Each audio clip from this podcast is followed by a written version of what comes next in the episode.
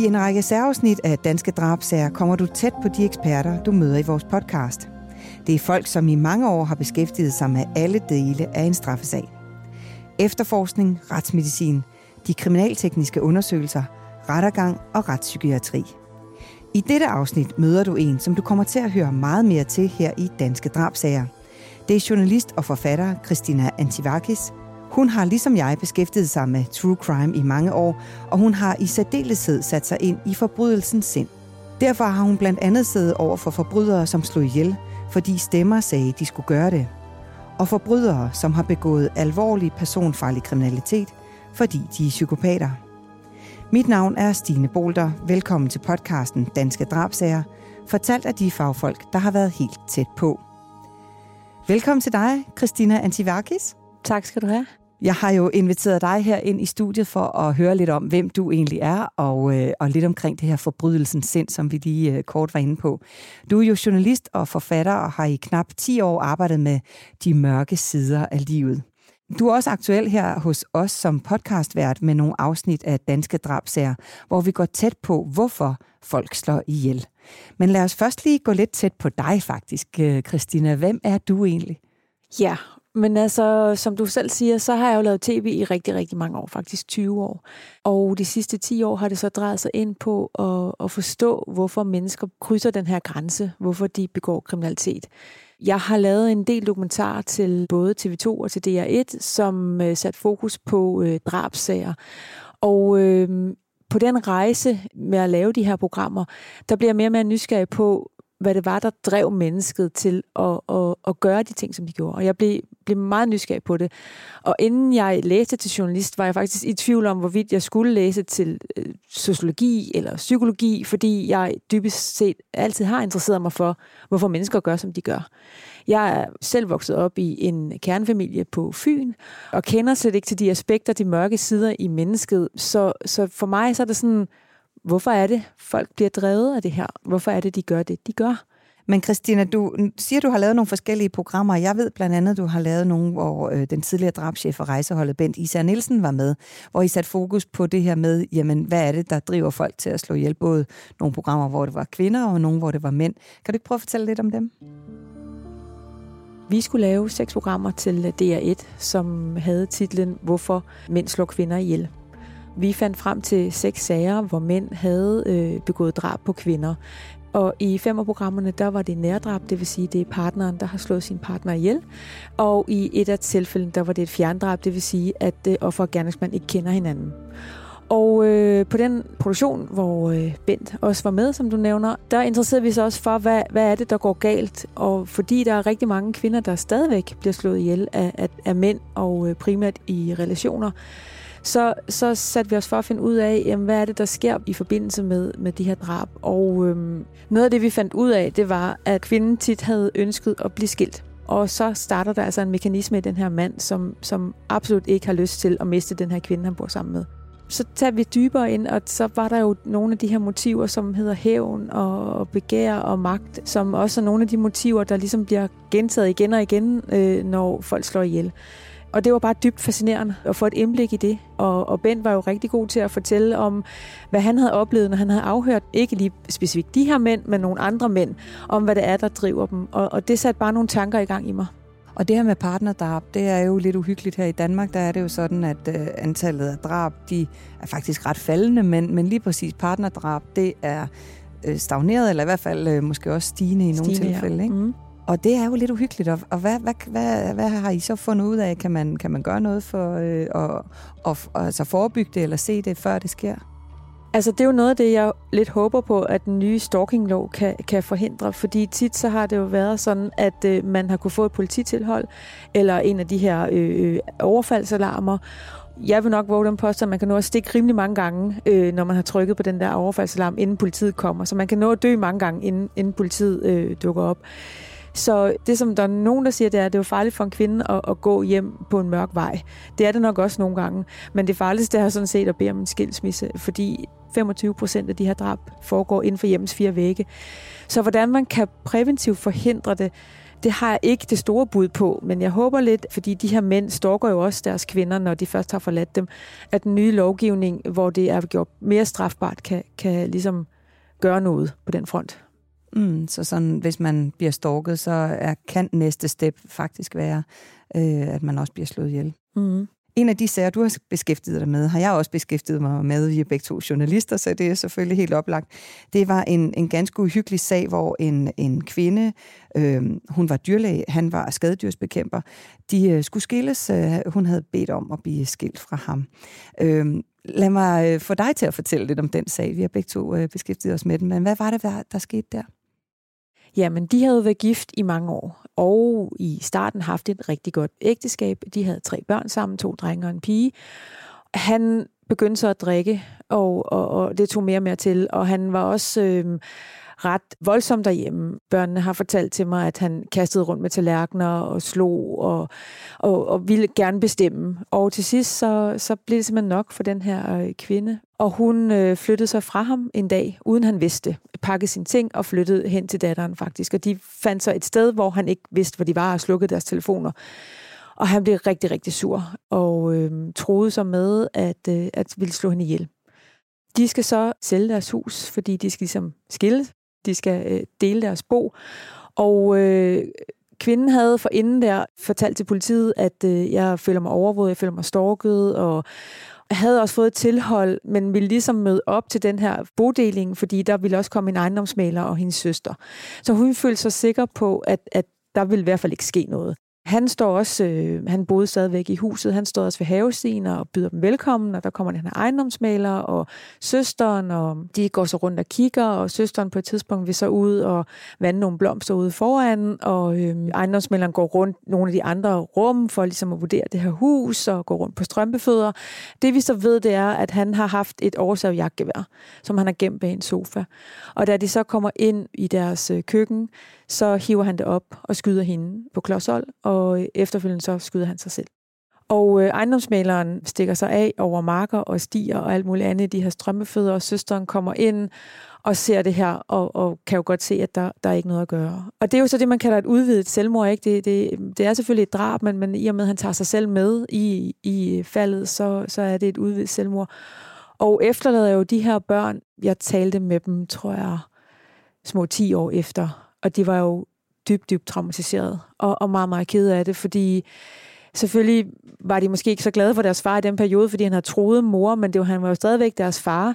Og sønnen talte også med mig om, hvorvidt han havde arvet nogle af de ting, som, som faren ligesom rummede, den her mørke side. Det, det er jo også noget af det, som jeg oplever, når jeg, når jeg taler med, med folk, der har en mørk side. De kan nogle gange godt være bange for at få børn, fordi de er bange for at give det her videre. De ved, hvad de selv har været igennem, de ved, hvad de selv har begået, og de kan være utrolig bange for at give det videre. Men de her tre børn, stadigvæk den dag, der er utrøstelige over at have mistet mor og far. Så øhm, det var en ret tragisk sag. Ja, det må man sige. Fandt man ud af, om, om faren i sin barndom, eller hvor, hvor, hvor den mørke side ligesom kom ja, fra? men der har jo så også været en, en mor og en far, som, som altså ikke havde været der nok. Havde, havde, der har været omsorgssvigt. Øh, der har været også massiv druk. Så, så det er jo også noget af det, som jeg i, i den bog, jeg har skrevet, har, har, har fundet frem til og, og, og lært, at det går jo ring det hele. Typisk de, de mænd, jeg møder, som har begået noget alvorligt og grimt, det er jo fordi, de ikke har fået de redskaber med hjemmefra til at, at kunne håndtere de her ting. Hvis de står i en stor konflikt, så har de lært hjemmefra, at jamen, det håndterer jeg ved at slå sparke eller blive voldsom. Så når de bliver trængt rigtig meget op i en krog, jamen, så er det sådan, de reagerer. Ja, du har nemlig skrevet en bog, som du selv lige siger, der hedder Forbrydelsens sind, og den øh, har du er udkommet på Politikens forlag, og det er sammen med øh, Mette Brandt Christensen og Tine Vøbe. Det er to af landets øh, førende retspsykologer og retspsykiatere. Hvordan kom det i stand, at du, øh, du kastede dig over det?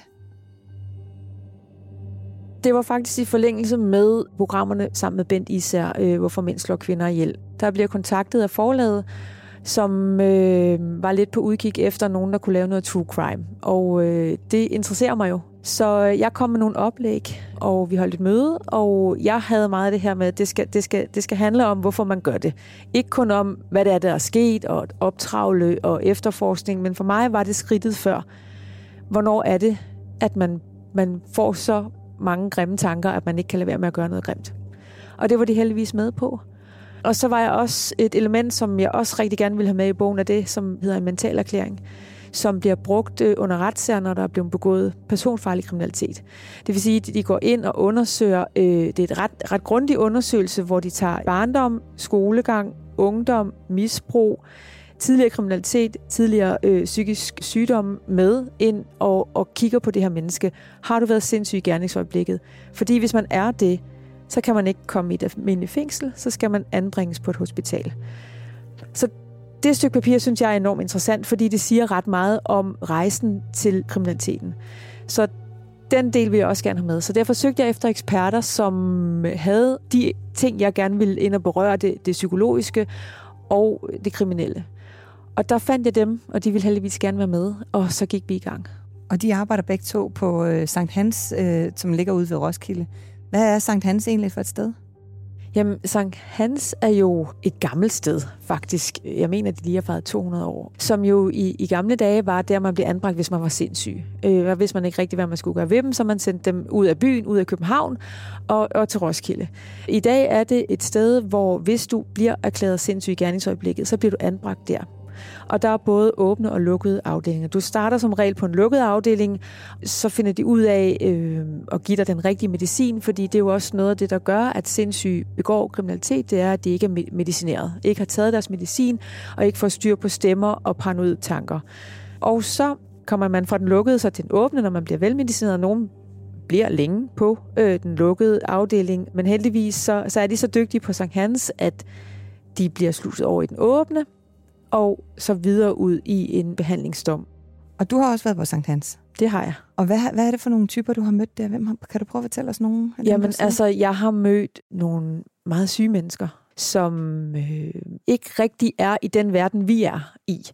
De, øh, de ser ting, hører ting, agerer derefter, fordi de føler, at de er forfulgt. De hører stemmer, og, og de får den behandling, de skal have, og den medicin, de skal have, men de er stadigvæk meget, meget syge. Det er personer, som i en paranoid forestilling har øh, stukket andre mennesker op til 10 gange, 14 gange, og ikke rigtig har kunne se, at, at de gjorde noget galt. Vågner så lige pludselig i den her rus og ser blod over det hele i en lejlighed. Det er mennesker, som har sat ild til deres øh, lejlighed, fordi de har følt sig troet af andre, der ligesom, som ikke var der som ville ind i deres lejlighed, og derfor mente de så, at, at de skulle brænde det hele af. Ja, sådan noget med grønne arme ud af væggen, eller at øh, nogen lytter. Ja, og det er, jo, det er jo helt forfærdeligt. Jeg synes personligt, det er næsten noget af det, jeg er mest nervøs for. Øh, nu sagde du før at gå ned ad en mørk gade. Ja. Det er der at komme gående, og der så kommer en, hvor stemmer inde i hans hoved siger, hende der, hun skal slås ihjel. Ja, fordi det er faktisk skræmmende, og efter jeg har skrevet bogen, der, der har jeg også, altså jeg har jo altid været,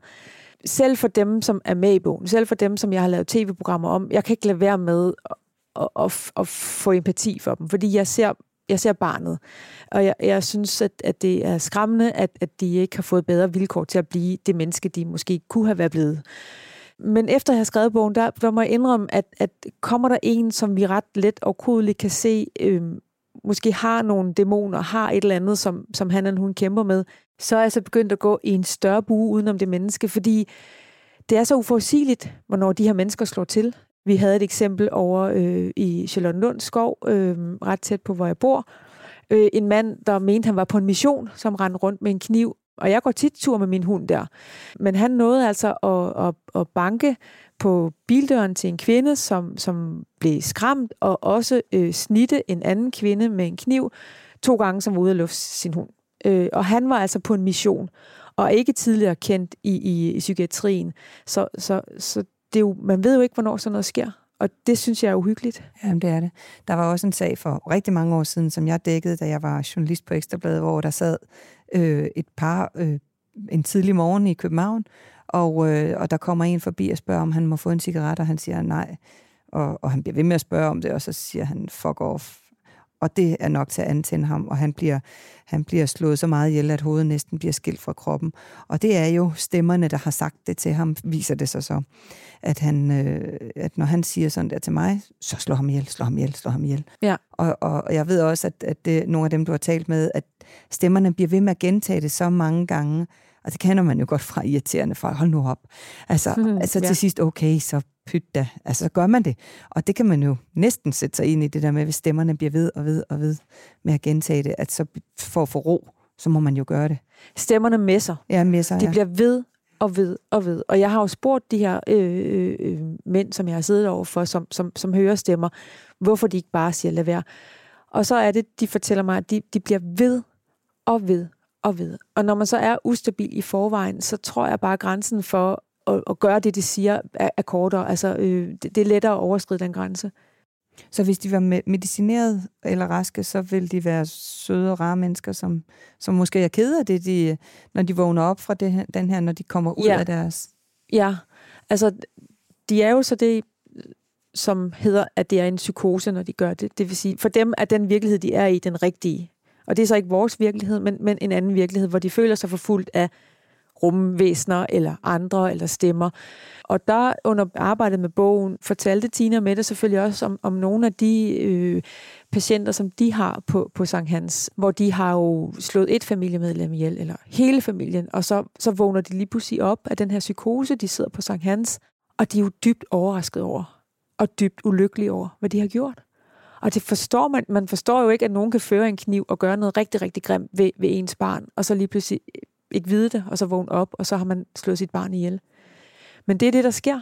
Og de, de bliver simpelthen så kede af det, og det er så også et arbejde for psykologerne på Sankt Hans at få dem til at acceptere, at de har gjort det, og så arbejde videre med den sygdom, de også har.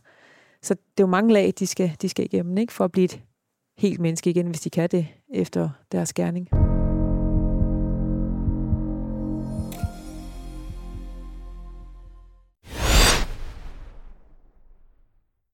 Har du for meget at se til? Eller sagt ja til for meget? Føler du, at du er for blød? Eller er tonen for hård? Skal du sige fra? Eller sige op? Det er okay at være i tvivl. Start et godt arbejdsliv med en fagforening, der sørger for gode arbejdsvilkår, trivsel og faglig udvikling. Find den rigtige fagforening på dinfagforening.dk Haps, haps, haps. Få dem lige straks. Hele påsken før, imens billetter til max 99. Haps, haps, haps. Nu skal vi have... orange billetter til max 99. Rejs med DSB orange i påsken fra 23. marts til 1. april. Rejs billigt, rejs orange. DSB rejs med. Haps, haps, haps. Du vil bygge i Amerika? Ja, selvfølgelig vil jeg det. Reglerne gælder for alle. Også for en dansk pige, som er blevet glad for en tysk officer. Udbrændt til kunstner. Det er jo sådan, at de har tørt, han ser på mig. Jeg har altid set frem til min sommer. Gense alle dem, jeg kender. Badehotellet den sidste sæson. Stream nu på TV2 Play. Der er kommet et nyt medlem af Salsa Cheese Klubben på MACD. Vi kalder den Beef Salsa Cheese, men vi har hørt andre kalde den Total Optor.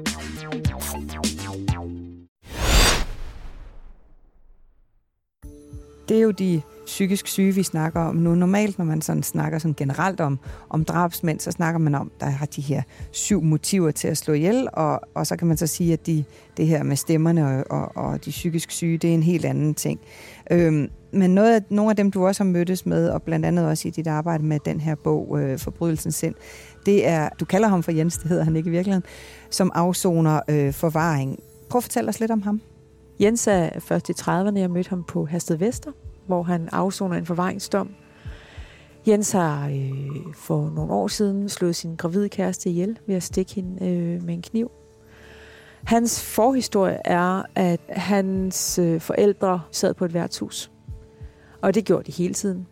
Som femårig, der måtte Jens ringe ned for at høre, hvornår de kom hjem for at give ham mad. Han har ret tidligt skulle klare sig selv. Han, han kalder det selv, at han er vokset op i junglen. Fordi han, han har lært sig nogle, nogle, nogle regler og nogle overlevelsesstrategier. Og det her svigt, det, har, det, det fortsat øh, hele vejen op. Der, der var ikke nogen, der så Jens. Som regel, der har, der har de her mænd nogle gange også en, en mormor og morfar, som så går ind og agerer reserveforældre. Det har han heller ikke. Øh, skolen har ikke set ham. Han var faktisk en, en ret god ishockeyspiller. De ser ham heller ikke. Så, så Jens på en eller anden måde formår at, at, at komme som barn og op til voksen, uden at der er nogen, der ser ham. Så som Tina og Mette også siger i bogen, så synes de, det, det er ret vildt, for han er ikke kun blevet svigtet af sin nærmeste, han er også blevet svigtet af systemet. Og jeg vil lige sige, det er ikke nogen undskyldning for det, han senere gør, men hvis vi bare kunne lære at se de her børn på en anden måde, og gribe dem på en anden måde, så tror jeg, vi kunne undgå, at uskyldige bliver ofre. Det, der så sker med ham, det er jo, at, at, at han søger jo ind i fællesskaber, som måske ikke er så heldige. Altså, han øh, begynder at, at sælge amfetamin, han begynder selv at tage det. Han ender også i Thailand på et tidspunkt, og ender i Thailands fængsel, fordi han sælger stoffer. Kommer hjem igen og begynder at, at høre stemmer. Er simpelthen traumatiseret efter sit ophold i, i fængslet. Bliver kærester igen med hende her. Han har faktisk været kærester med hende tidligere. Og på en eller anden måde, så tror han, at hun er redningsplanken, og, og, og de flytter ud af København. Hun bliver gravid, og han er lykkelig. Og så holder han op med at tage sin medicin, fordi nu synes han, at alt kører godt. Og så begynder stemmerne at komme igen. Og i 14 dage prøver han at modstå de her stemmer, fordi de fortæller ham, at hvis hun dør, så får han det bedre. Og det er kun ved, at hun dør, så får han det bedre. Og til sidst en nat, så kan han ikke modstå, og så tager han en kniv og, og stikker hende et par gange. Og så får hun en ro i kroppen, og bliver helt afslappet, og kigger ned og tænker, hvad er det, jeg har gjort? Vikler han ind i dymen, går ned på gaden og ringer til sin advokat. Han har rigtig, rigtig mange gange været tæt på at tage sit eget liv. Men bliver så reddet af en, en, en præst i et fængsel, som kommer ind og siger, hej, fortæl mig din historie. Og det, at hun gjorde det, og ligesom så ham, åbnede nogle sluser i ham, fordi han siger, jeg har jo aldrig lært at være et menneske, jeg skal lære at være et menneske nu. Og jeg tror, han er op på, sidst jeg talte med ham, på 500 psykologtimer. Og ifølge Tina med det, der, der er det ikke nok. Der, der er vi måske halvvejs i psykologtimer. Han prøver at leve med det, han har gjort. Han har det rigtig, rigtig skidt. Han siger, jeg kan jo aldrig tillade mig at blive far. Jeg kan jo aldrig tillade mig at drømme om et liv, når jeg har taget et andet liv. Så, så det er hans historie. Og, og øh, han er en drabsmand, og, og han har gjort det, han har gjort, men, men han er også et menneske, der aldrig får lov til at blive et ordentligt menneske. Og det berører dig, når du har talt med ham, og, og, altså, fordi han også, ja, som du siger, er et menneske. Mm. Hvordan er det at sidde over for, for en, og på den ene side vide, han har altså ført en kniv, slået et andet menneske ihjel, og på den anden side virker som en, en sød, rar mand? Jamen, det er svært, fordi jeg skal hele tiden huske mig selv på, at de har gjort noget, der er virkelig forfærdeligt. Altså, det, det ultimative for mig er jo at tage et andet menneskes liv øh, og slukke den ild, ikke? Men jeg prøver også, den agenda, jeg havde, var jo også at prøve at komme ind og forstå mennesket. Så jeg prøver også ligesom at parkere det. Ikke være naiv, men parkere det lidt, og så høre hans historie. Så at sidde over for ham har, øh, samtidig med, at han jo har undergået en forvandling, og, og reflekterer øh, ret meget over det, han har gjort, og, og er ked af det, så har det også været, været vildt at opleve. Ja ja, det er jo en balancegang, det der med at give, give stemmer og give, hvad skal Ja, man taletid, sige, ja. taletid til både den ene og den anden part der.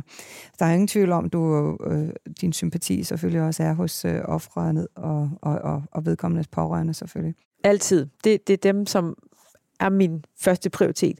Men jeg har det også sådan, at hvis vi ikke prøver at forstå de her mennesker, hvis vi ikke prøver at forstå den unge mand, som gik ind i Fils med, med et jagtgevær, så kommer vi ikke nogen steder. Hmm. Altså, vi bliver nødt til at prøve at forstå, fordi hvis vi hele tiden bare lægger nogle lov ind over og gør det strammere og strammere og strammere, jamen så kommer vi ikke ret mange vegne, hvis vi ikke prøver at forstå. Jeg tror også, mange pårørende vil sige, at, at så døde min kære der i det mindste ikke øh, øh, forgæves, hvis det er, at det, det ligesom kan give, give noget mulighed for at lære lidt af det, der, det, det tragiske, der sker, ikke? trods alt. Mm. Du har også beskæftiget dig med drab på bosteder. Det har du faktisk øh, også lavet en, en, en længere øh, dokumentarserie omkring. Prøv lige at fortælle os lidt omkring det. Ja, men det er jo sådan, at øh, der findes nogle bosteder rundt omkring i Danmark, øh, hvor psykisk syge også bliver anbragt. Også når de har begået en lidt mildere lovovertrædelse, øh, og de får en behandlingsdom, så bliver de også anbragt der. Man har sin egen lejlighed der, øh, men det er faktisk et bofællesskab. Der er ansat nogle personer, typisk så, så er det sociomedarbejdere, som, som øh, er på de steder. Og det er sådan nogle ret tunge beboere, som, som rykker ind der. Og øh, det, som der er sket, faktisk nu er vi oppe på seks drab. Øh, da vi lavede serien til DR1, som hed Dræbt i tjenesten, der var vi oppe på fem drab på fem år. Men nu er der så lige kommet et, et, et sjette med. Det er, at, at de her mennesker, de er jo syge. Og der er altså nogle, nogle ansatte, som ikke er uddannet til at tage sig af syge mennesker. Og, og tit og ofte, så er der ikke engang en psykiater øh, tilknyttet de her steder. Det er sådan en, der kommer, ligesom en vagtlæge, der kommer på besøg. Så personalet er øh, ret sårbare, og de kan ikke håndtere de her mennesker, som er udadreagerende, som er frustrerede, som, som ikke føler sig hørt.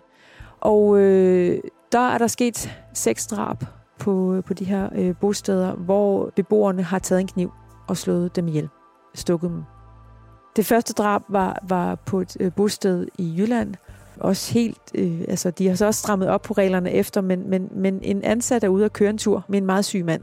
Og hvad der sker på den her tur, det ved kun han, og, og selvfølgelig også hun.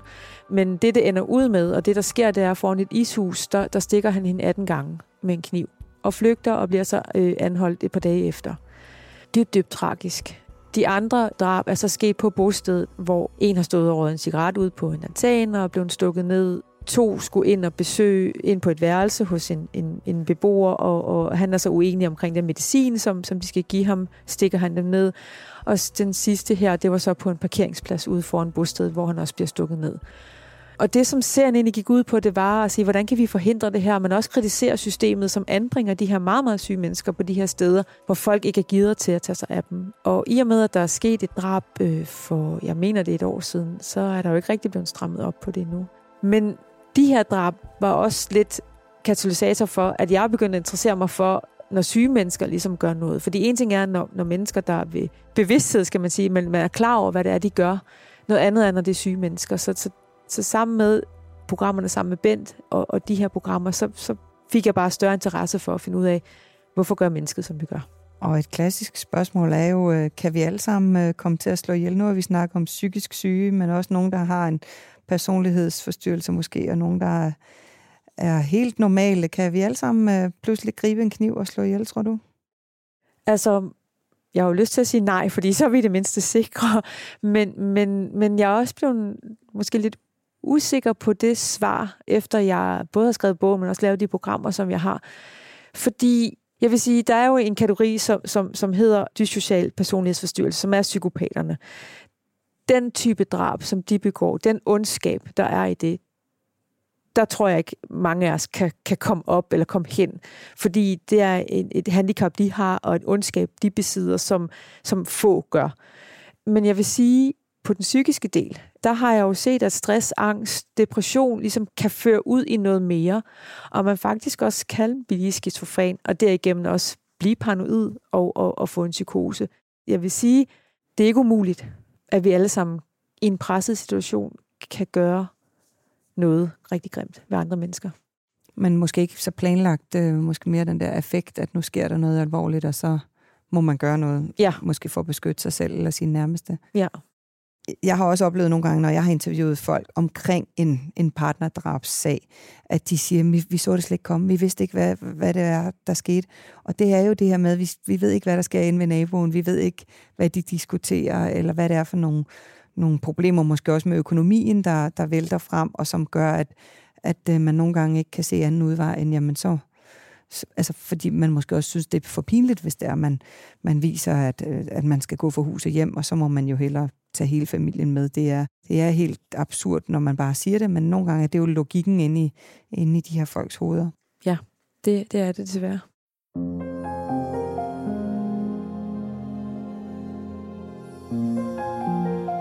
Tusind tak, fordi du kom, Christina Antivakis. Jeg overlader jo mikrofonen til dig, mens jeg og de faste eksperter fra Danske Drabsager er på sommerferie. Igennem otte episoder vil lytterne høre om psykopater, hvem er de, hvad skal man passe på, og hvilke typer psykopater kender vi til? Lyt med, når første afsnit af Danske Drabsager Special udkommer. Der var musik af potmusik.dk, klippet af Rasmus Svinger og produceret af Bauer Media og True Crime Agency. Mit navn er Stine Bolter. Tak fordi du lyttede med.